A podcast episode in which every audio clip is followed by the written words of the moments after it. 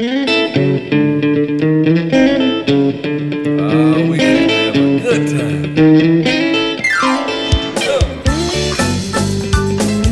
podcast is presented to you by Passion Church, the DeSoto County campus, the fun church in Horn Lake, Mississippi.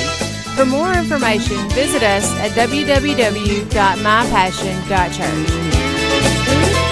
Well, come on, help the people. Said I know you came to praise him. I love praying.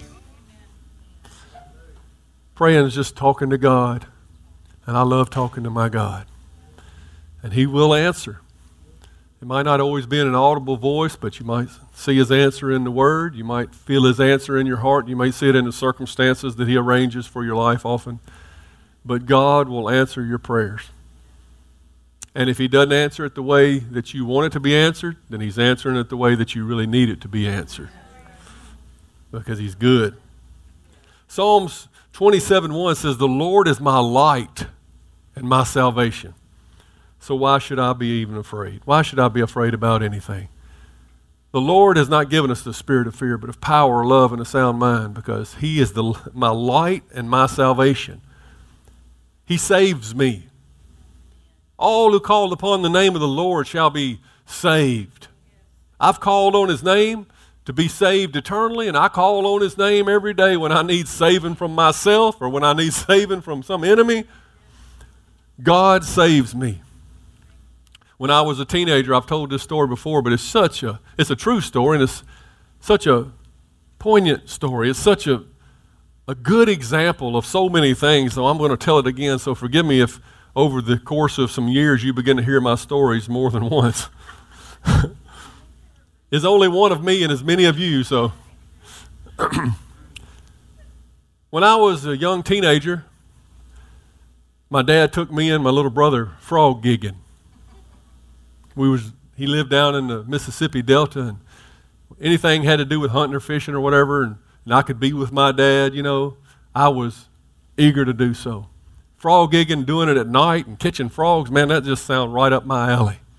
So he, he loaded me and my little brother Heath up. My little brother, as you know, was six years younger than me. And, and we drove up to this bayou and got out of the truck. And when we did, it was like, it, and I mean, it was a moonless black night. We're out there in the Delta now. And there the mosquitoes about this big. They look like drones flying over here. and they got to bite me and stuff. And I was, and we, only way we could see was Daddy gave each one of us a flashlight, and we were stabbing all around. And, and I hit myself in the own head trying to get a skeet off my forehead, about knocked myself out, I remember. Anyway, we went down to the bayou, and he had put his put a little John boat in there, already had it ready, and it was on the bank, and we was checking it to make sure there was no snakes and stuff. And I mean, this was one of those dark, meandering bayous. I mean, just murky black water, and like I said, it was a dark night, and we shined our lights out across there, and there was little little black eye, little red eyes looking at us, you know, reflecting back at us, swimming across and laying in a tree and on the bank. You could just see snakes everywhere out there. And I looked over at my brother, and he looked like he had panic in his eyes. He he was about you know six or seven years old at the time. But anyway, I had my little 410 shotgun. Daddy gave me. He said, if one tries to get in a boat, you shoot it. You know. So I felt pretty confident. So we slide out into the water, you know, and, and we're paddling down there, and uh, all of a sudden, I see a snake swimming kind of close to the boat. So I, I want to get that. Booyah! And I shot him, and water sprayed up all over us. And I looked, and that snake was doing a barrel roll. And as he sunk down to the bottom, my daddy said, "What you doing, boy?" I said, "I shot a snake, daddy." He said, "Was he trying to get in the boat?" I said, "No." He said, "Well, save your shells." For the one trying to get in the boat. And I look back, my little brother was about in shock by this point. and so, we, about that time, we heard this ribbit. Now, that's my only frog impression. I don't know, but, but it was bigger and, and bolder than that. and Daddy said, Oh, that sounds like Kermit. I've been after him all year. So we started paddling towards where we heard that sound. We was keeping those flashlights and, you know, seeing what was coming our way. And sure enough, we looked down the bank, and then there was this biggest frog you ever seen in your life. I mean, it's this monster bullfrog sitting there. And Daddy said, There he is, there he is. He starts paddling, and he's got this long pole. He's getting his pole ready. He's got the gigging sticks on the, on the end, and he's getting ready. And about the time we get about six, eight feet away, and we've got the, the what got me was the frog didn't jump off because we were making all kind of racket paddling, hitting the boat and everything. But that light in the frog's eyes just had it mesmerized. And he was just sitting there. I couldn't believe it wasn't hopping off. And Daddy was paddling up there. And about that time, this big old black water moccasin comes slithering up and just coiled up right in front of the bullfrog. Big ugly snake about that big around. That water moccasins are stubby little snakes with a big old ugly head, just black as midnight. And I, and I said, Daddy, Daddy, I couldn't shoot over my daddy because we were going straight in. I was like, Daddy, I ain't got a shot. Pull back, Daddy, pull back. But it was too late. and the frog heard my voice and he was getting nervous and you could tell he's about to jump. So Daddy reached out over that snake with that frog gig. Just leaned right out and that thing was coiled up and he stabbed that frog. And, and as he did, that thing unleashed. That snake came up and grabbed a hold and just poured out all its venom. And I was back there freaking, oh my gosh. And Heath was ah, screaming like a girl. We were making all kinds of racket. And then, and then about that time, well, we got to get into our message, but we will finish the story a little bit later. But tonight's message is entitled, Don't Get Froggy. Don't get froggy. Ain't nobody want you to get froggy. Last week, well, two weeks ago, last week we had the women's team leaders, but before that we had started this new series called Into the Light. We're talking about light and darkness, remember? And we talked a lot about how the darkness got here and how God created everything in Genesis 1 3, and God said, Let there be light. And guess what happened? there was light. And the universe was spoken to existence, and that light, the, the, the scientists today believe that the universe is still expanding. That light is still going forth at the speed of light. It hadn't stopped. God said, Let there be light, and there was light, and God saw that the light was good. We established that last week. That light is good, and darkness in God's eyes, not so much, because it says, Then He separated the light from the darkness. He separated the two, made day and night, and so forth. He separated light from darkness in the beginning, and He's going to separate light from darkness again when? In the end. And what I'm trying to get you to see is you need to be on the side of, lo- of light in the end. That's what we're trying to get at here tonight. But Adam, little bonehead, he ate from the one tree that God said don't eat from, and he sinned, committed high treason against God. We talked about that last week. Last week. And though God had brought light into the world, Adam brought a terrible darkness back into the world, and we call it sin, right? Earth became like that dark bow, ruled by beady eyed snakes, and, and the heart of man had grown froggy. the heart of man. Look at your neighbor and say, Don't get froggy with me. now, God respects our right to choose. If he didn't, he wouldn't have gave Adam a choice. He wouldn't have put the, the tree in the garden to allow him to eat from. But God wants us to choose. He gives us the right to choose. He doesn't just, so after Adam chooses darkness, God doesn't say, well, that's all right, Adam, I'll fix it for you. I'll just come in there and overpower the darkness with my light. No.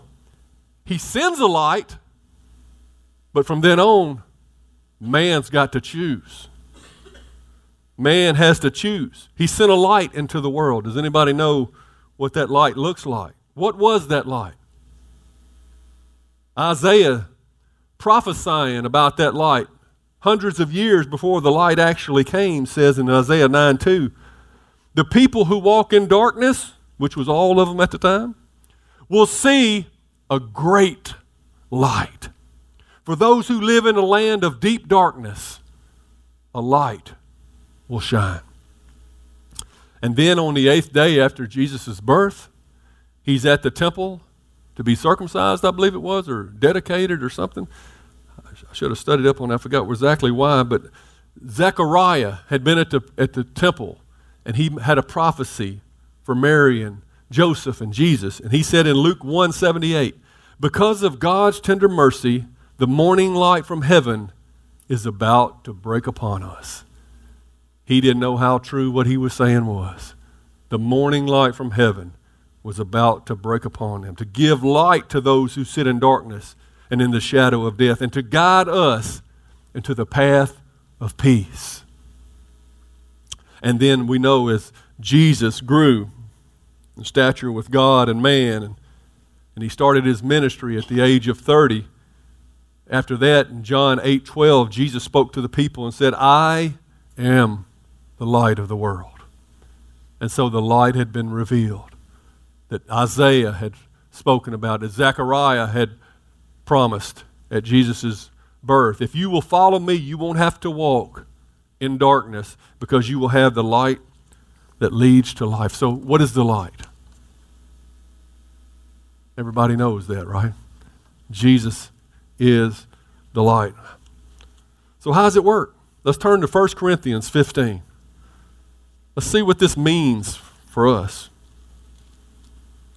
1 Corinthians 15. What would, what would life have been like if no light had come into the world? If God had just said, okay, you chose darkness, now live in it. Our prospects for eternity wouldn't have looked that good, would they? 1 Corinthians chapter 15, we're going to start in verse 45. We're going to talk about some things you may not normally hear unless you're at a funeral. I should have wore black tonight. You look like you're going to a funeral. Maybe I am. You ever see that Johnny Cash movie? Mm. All right. The scriptures tell us the first man, Adam, became a living person. Say person. He was a person. God took the dust of the earth and created a person, breathed into him. He became a living person. But the last Adam, that is Christ, Christ is being referred to as the last Adam. Adam's the first Adam, Jesus is the last Adam. Christ is a life giving spirit. So he's not just a person, he is a spirit. What comes first is the natural body. We're all born into this natural body, right? Then the spiritual body comes later. When do we get that? After we die. Believers will get a new body. Praise the Lord. This, this mortal body will put on immortality, the Bible says. Adam, the first man, was made from the dust of the earth, while Christ, the second man, came from heaven. The earthly people are like the earthy man, and heavenly people are like the heavenly man. Just as we are now like the earthy man, or earthly man, we will someday be like the heavenly man. So there's two kinds of man.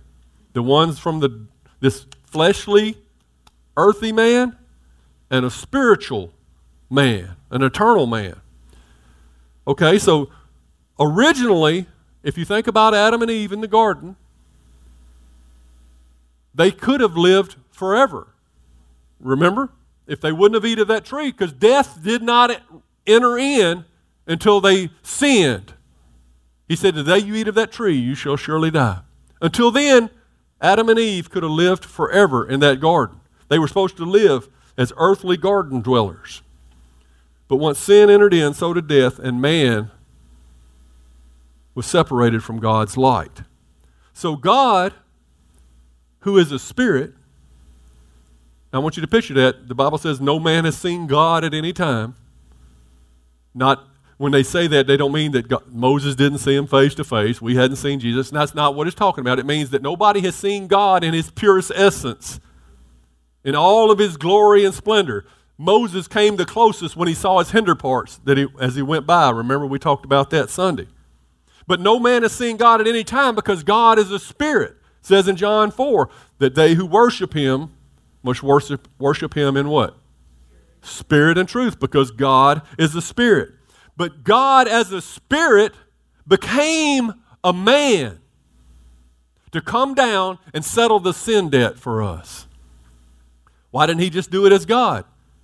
because it wouldn't have been legitimate. He had to come and redo, hit the reset button on the mistake Adam made, so he had to come like Adam. He had to become one of us. He also became one of us so that he can know what we go through. He can identify with the things that we deal with.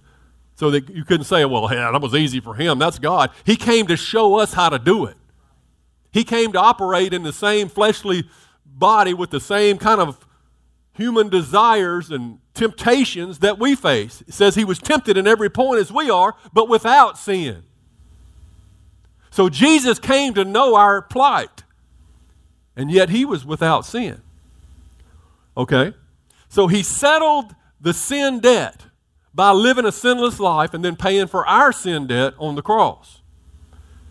And he punched that reset button on Adam's mess. And when he did, he opened up the choice for us all over again. Now it was no longer, well, I choose darkness or darkness. No, now the light, the light had come into the world and made given man the choice again to choose light, to, to, re, to redo the mistake that Adam had made and do it right. 1 Corinthians 15 21, if you back up a few scriptures, says you so you see just as death came into the world through a man now the resurrection from the dead had begun through another man and we know that man to be jesus just as everyone dies because we all belong to adam everyone who belongs to christ will be given new life you understand we were dead in our sins and trespasses we had no no way to bridge the gap between us and God. But now, everything has changed. God has made a way. The cross has bridged the gap. And now, if we choose Christ, if we choose light, then we can be right with God. But this time, we can be something better than even Adam. Adam had a sweet deal living in the garden, right? Had everything he could desire. But now, in God's superior wisdom and, and forethought, we can be something, have something even better than Adam because Adam walked with God in the cool of the day, but we can walk with God in our heart. Through this new and, and more powerful way that God has shown us, we can have God on, living on the inside of us and be eternal creatures, just like He is, something new that never existed. Before it was fleshly man and heavenly man or heavenly God. But now there's a merging. God has become man. And man has not become God, but can have God on the inside of man and be an eternal creature like God a family member, a son, a daughter. I know you know these things, but I'm, I'm hoping that this will kind of put it in perspective the decision that people make. John 1 9, Jesus says, The one who is the true light, say true light. You know, even the, the devil can masquerade as an angel of light. You got to know the true light. I'm not talking about just some Jesus that some cult's preaching. I'm talking about the true light. The one who is the true light gives life to everyone. He's coming in, was coming into the world. He came into the very world he created, but the world didn't recognize him. Can you imagine being Pontius Pilate with Jesus talking about the truth, and you say, What is truth? And you're staring him right in the eyes. He didn't recognize his creator. None of us did. He had to go around raising people from the dead and stopping storms and walking on the water, and when people were still like, I don't know, well, is it him? We did not recognize our Creator. He came to his own people, and even they rejected him. But to all who believed and accepted him, he gave the right to become children of God. They are reborn, not with a physical birth resulting from human passion or plan, but with a birth that comes from God. So if we choose now to walk in the light as He is in the light, if we choose Christ over our own sinful desires, we become something greater than Adam could have ever been. We become an eternal spirit being and will eventually receive a new immortal body at our death. We shall see him and we shall be like him. The same Jesus that was resurrected from the dead with a new body that could walk through walls and all that kind of stuff, we will be given an immortal body. We won't be just spirits floating around on a cloud playing harps. We will have flesh and blood, just like Jesus said, You see that I have when he came back. He ate fish and he showed them that he has a body like we do. And see, that's what's so sweet about the whole thing. If you think about what Jesus did for us, there was nothing he lacked in heaven, but he limited himself to be one of us. How restraining. I mean, that we're thinking about the day when we'll have a body like him, but how restraining to come down from the throne and be all powerful, the spirit being and never need anything to limit himself to one place at one time as Jesus has done for us. That's why he said, I'll send the Holy Spirit because I can only be at one place at one time because I have become like you. He did that because he loved us. I think that may be, that may rival the pain and suffering that he felt on the cross to make an eternal decision for us like that. Jesus became a man. And it's not something he just took away when he went back to heaven. to become one of us was quite striking. So we'll be an eternal heavenly person like Jesus, and we'll be with him where he wants us to be. He said that where I am, you may be also. And he has rewards. He has a mansion he's building for us. And we all, he's going to wipe away every tear. It's all going to be beautiful. Jesus had been a spirit, but he put on flesh. He overcame death and resurrected into a completely new species, an immortal God man combo. Pretty awesome.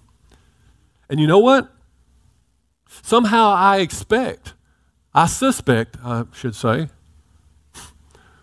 that God knew this was going to happen before Adam sinned. I think God knows the future. I think He knows yesterday, today, and tomorrow all is the same. And I think he knew when he put that tree in the garden what was going to happen. And I think he did it anyway. And I think in his grand plan that us be- becoming more than just an earthly guy that would live forever, but be an eternal being with the Spirit of God on the inside was his plan after all. And that every person on the earth would be given the right to choose darkness or light. Everybody must choose darkness or light. 1 Corinthians 15 22 says, Just as everyone dies because we all belong to Adam, we were all dead in our sins and trespasses, there was none righteous, no, not one. Everyone who belongs to Christ will be given new life. So, what's the stumbling block to our feel good story? Why doesn't everybody just say, Wow, I'll take that? We should. Man still has the, the free will to choose. Man's still stupid. Say, don't be froggy. don't get froggy. If you're like, let's say you were in a, on a hiking trip and you're going through the woods and you all got flashlights, but you all got batteries from the same place. And everybody's flashlight goes out at the same time and you're in the middle of the forest somewhere. And there's one guy that brought his own flashlight. And he's got the flashlight. Who do you think everybody's going to follow? The one with the flashlight. I mean, even the smartest guys, guy's not going to say, well, I'm going to take off this, this way, guys. If y'all want to follow me, they're going to say, dude, you're going off in the darkness. I'm following the guy with the light. Why do people follow the light? Because the, a person wants to find a better place. A person wants to come out of darkness. And that's what people need to see. They need to find a better place.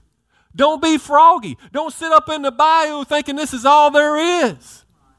Get in the boat.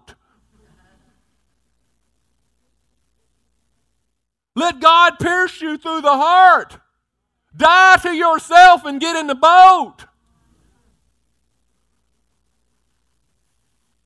Jesus sent Paul, and he's explaining why he did in Acts 26 18. It says, to open their eyes so that they may turn from darkness to light and from the power of Satan to God.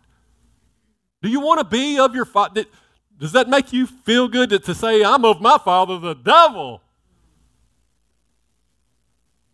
But that's where you are until you choose light. You belong to the devil. You hadn't been born again.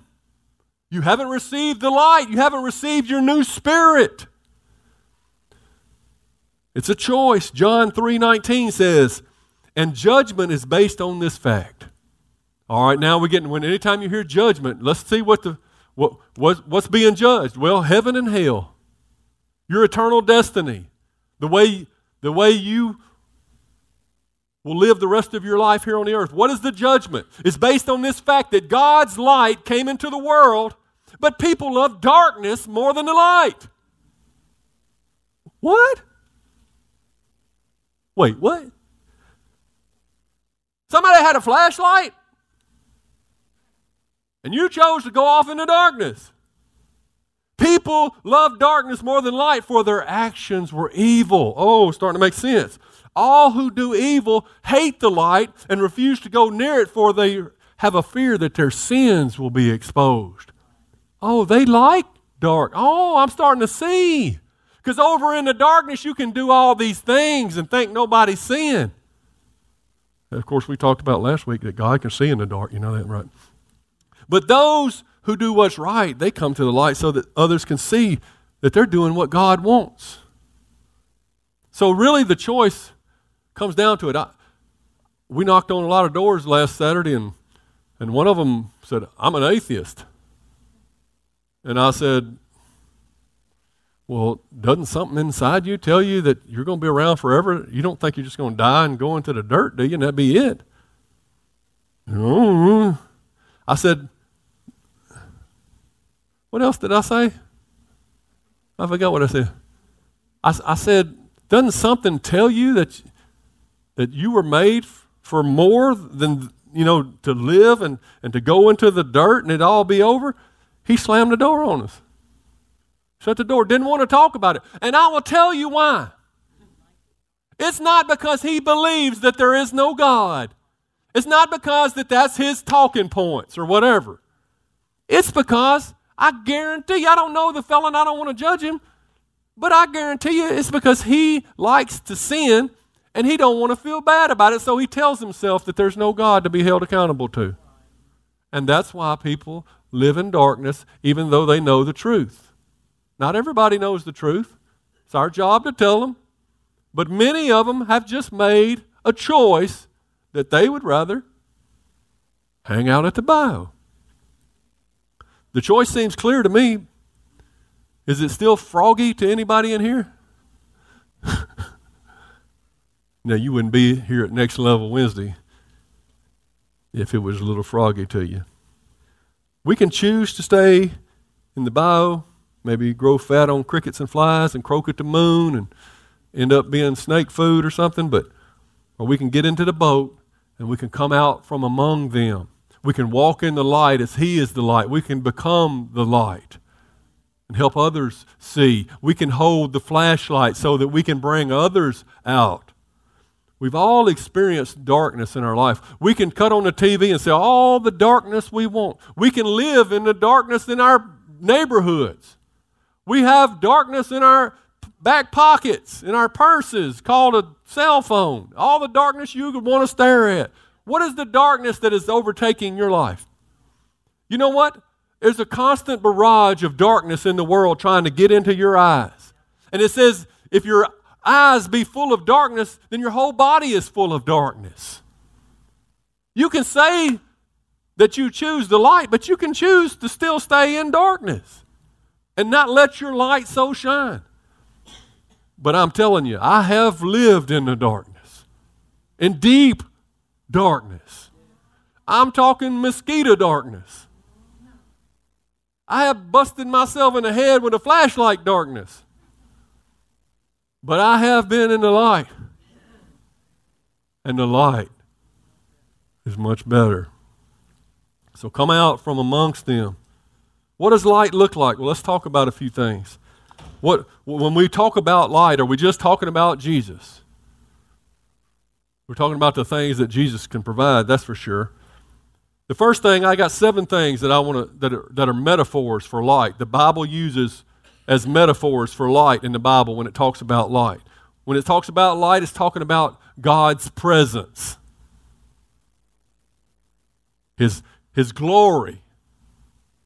His glory is, is expressed through unapproachable light. You remember how Jesus' raiment changed to white when he was shown in his glory on the mountaintop with the two prophets, Moses and Elijah? The Bible says that there's no darkness in God at all. There's n- no darkness. So in God's presence is only light. When we come into God's presence, there, there's no darkness, and the Bible also says in His presence is fullness of joy. So joy is in the light. Joy, you don't find a lot of joy in the darkness. You find a lot of lustful pleasure maybe in the darkness, but not joy. Psalms 89 15 says, Happy are those who hear the joyful call to worship, for they will walk in the light of your presence, Lord. See, there's joy and, and light and His presence all in the same Scripture. The second thing, the metaphor for light, is justice. Isaiah 51 4 says, My justice will become like a light to the nations. Well, why do I need justice? You say that now, but let somebody do you an injustice and you'll see how bad you want justice. Some of us will flip a lid over somebody do us wrong, you know. I don't need justice, you wait and see. Let somebody do you wrong. You'll change your mind about that. Number three, light is an expression of God's goodness. Isaiah 5:21 says, "What sorrow for those who say evil is good and good is evil, that dark is light and light is dark." See, good, evil, light, dark. Light is good, evil is dark. You see the connection there? Goodness. Goodness. Number four, purity. Light is, you know, if you're walking with the light of the Lord, you're pure with, without sin. We're supposed to called to be salt and light. You know, we're supposed to stand out as lights in this dark world. And with purity comes peace. You know, if you've done right and you're walking right with God and your slate is clean and you're not carrying a heavy burden of sin and darkness in your life, and you've been keeping your eyes on the right things and saying the right things, you got a thankful heart, you can lay your head on the pillow at night and go to sleep with no problem. It, it just brings peace. And I have said this so many times, but it bears repeating. There's no amount of money that you could give me to try to take that peace away from me. Somebody could come and say, I'll give you $15 million if you'll, if you'll just start doing this sin right here. I'll say, You can keep your $15 million. I'm going to go to bed tonight. I'm not going to stay up knowing I ain't right with God. Now that I know what I know, I don't know how I live five minutes in the world knowing that I could have died and bust hell wide open for all eternity. I don't need that kind of pressure anymore. Number five, light symbolizes wisdom. Psalms 119, 105 says, Your word is a lamp and a guide to my feet, a light to my path. His word lights the way. This is your flashlight. You need to know where to go, how to get there. You need to know what you look like and what God's called you to be. Look in here. Boy, you, You'll come out of that darkness and begin to figure out what life is all about. He'll open the eyes of the blind right here. You'll see. All right. Number six, light is, is a metaphor for revelation, revealed knowledge and wisdom and such. Daniel chapter 2, verse 22, he says, God revealeth the deep and secret things. He knoweth what is in the darkness, and the light dwelleth with him. In other words, his light lights up the dark places and the secret places and the deep things that you ha- you probably never thought you would ever be able to look into. It says the prophets, man, they would long they long to see the things that we see. Well, how many of you are saying, Thus say the Lord every day? You're not a prophet. What am, what am I getting that they're not getting? Well, look right here. They didn't have none of this. You got way more than any prophet that ever lived at your fingertips, and you got it sitting there collecting dust on your coffee table.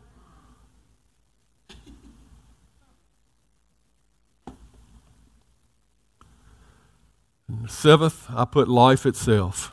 Psalms 56 13 says, So now I can walk in your presence, O God, in your life giving light. Woo! Like I said, that light is the light of the world, it's the light of life. It brings life to where there was death.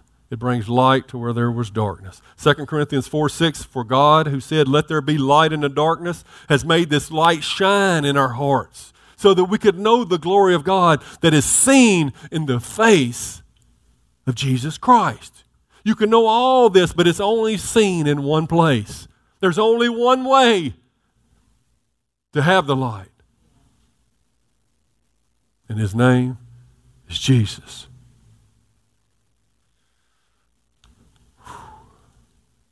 So, are you going to let the devil keep stealing from you? I would imagine almost everybody in here has probably made the decision about Jesus. I pray that you have, or if not, you can make that decision tonight. But some of us have made that decision and we're still dabbling in the darkness. We have been brought into the light. We've been brought into the kingdom of His dear Son, but we keep dabbling back over in the kingdom of darkness. Keep venturing back out into the bayou.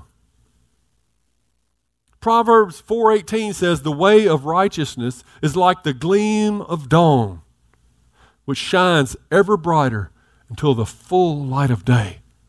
Let that describe your life. Let you got saved and you're like the light of dawn. And it's springing up and shining brighter and brighter and brighter till the full day has been exposed.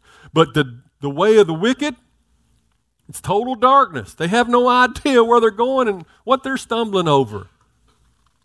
You know you was like that at one time.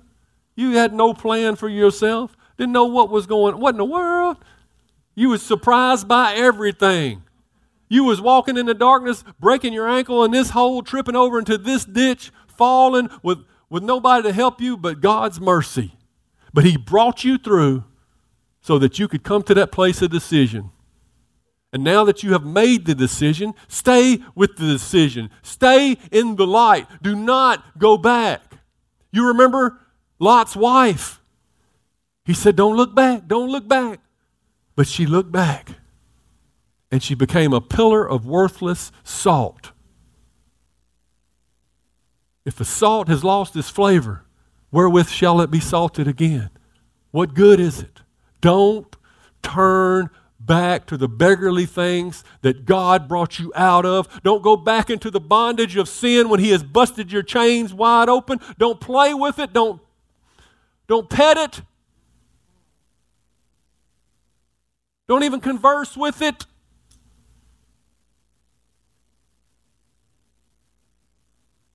That's all I got to say about that.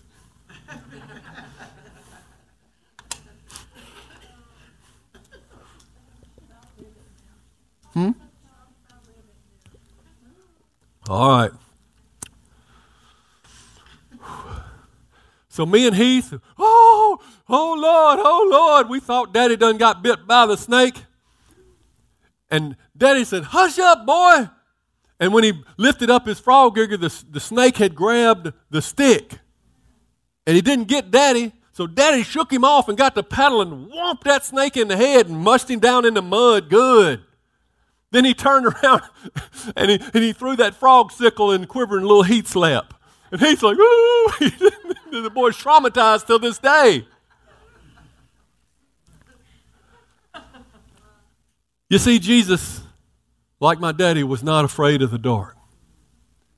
And he was coming to pluck us out. He wasn't afraid of that old serpent. He ain't scared. He don't play, homie don't play that. You are more important to him. And what a what an example he sets for us as children of the light. Isn't it time we went to the enemy's camp and we took back what he has stolen from us? Are we to be afraid of him now? When we've been given power and authority? Jesus said, All power and authority on earth and in heaven is given to me, and now therefore you go, because I'll be with you.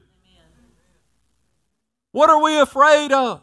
Why do we let him cower us? He's like a roaring lion. He does some roaring, but he ain't got any teeth left. God snatched him out, made a public show of him, triumphing over him. He took away the keys to death, hell, and the grave. For the believer, we're a new species. We're higher. Paul says, You gonna act like mere mortal men?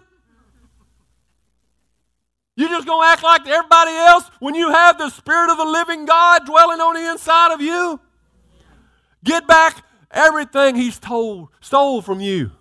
The enemy has stole your peace. The enemy has stole your money. The enemy has stole your health. The enemy has taken your children and taken their purity away too soon. He's trying to get your friends and buddies and your brothers and your sisters addicted to drugs and alcohol. He has stolen people from you. He has got, he is.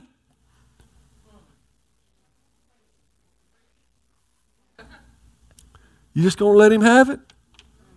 Are you gonna fight? We got a frog gigger. We got a boat paddle. I wrote this. Sometimes, this is kind of wordy. I don't know why I wrote this. Sometimes the mere contemplation of meandering outside my comfort zone for the cause of Christ triggers the enemy to pelt my mind with such a barrage of tormenting thoughts concerning my own inadequacies that I inevitably want to whack myself in the head with a flashlight.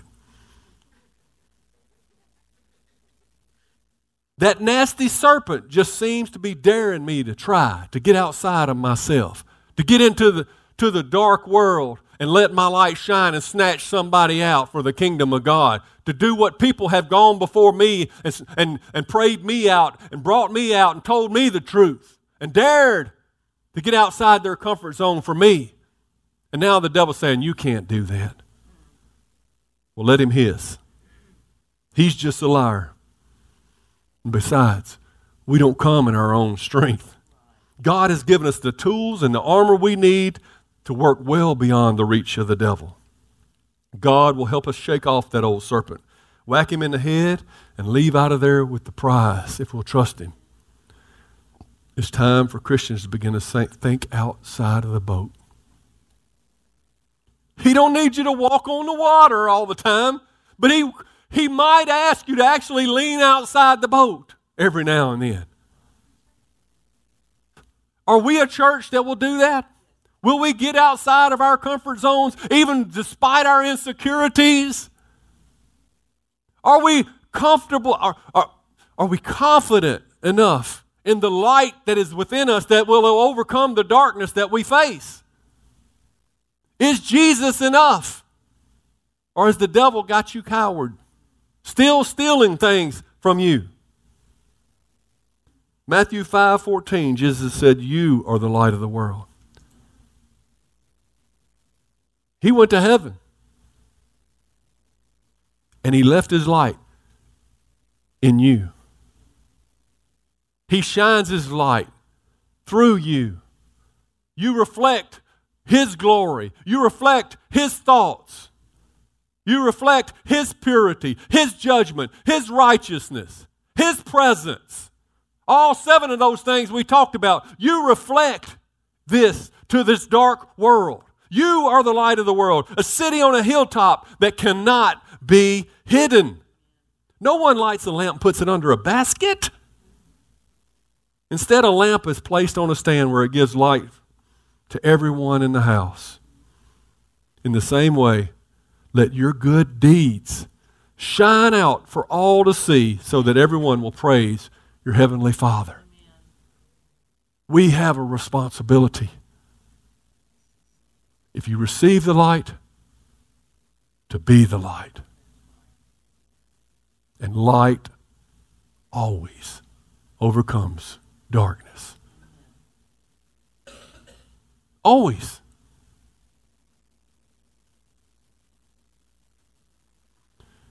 Let's pray together.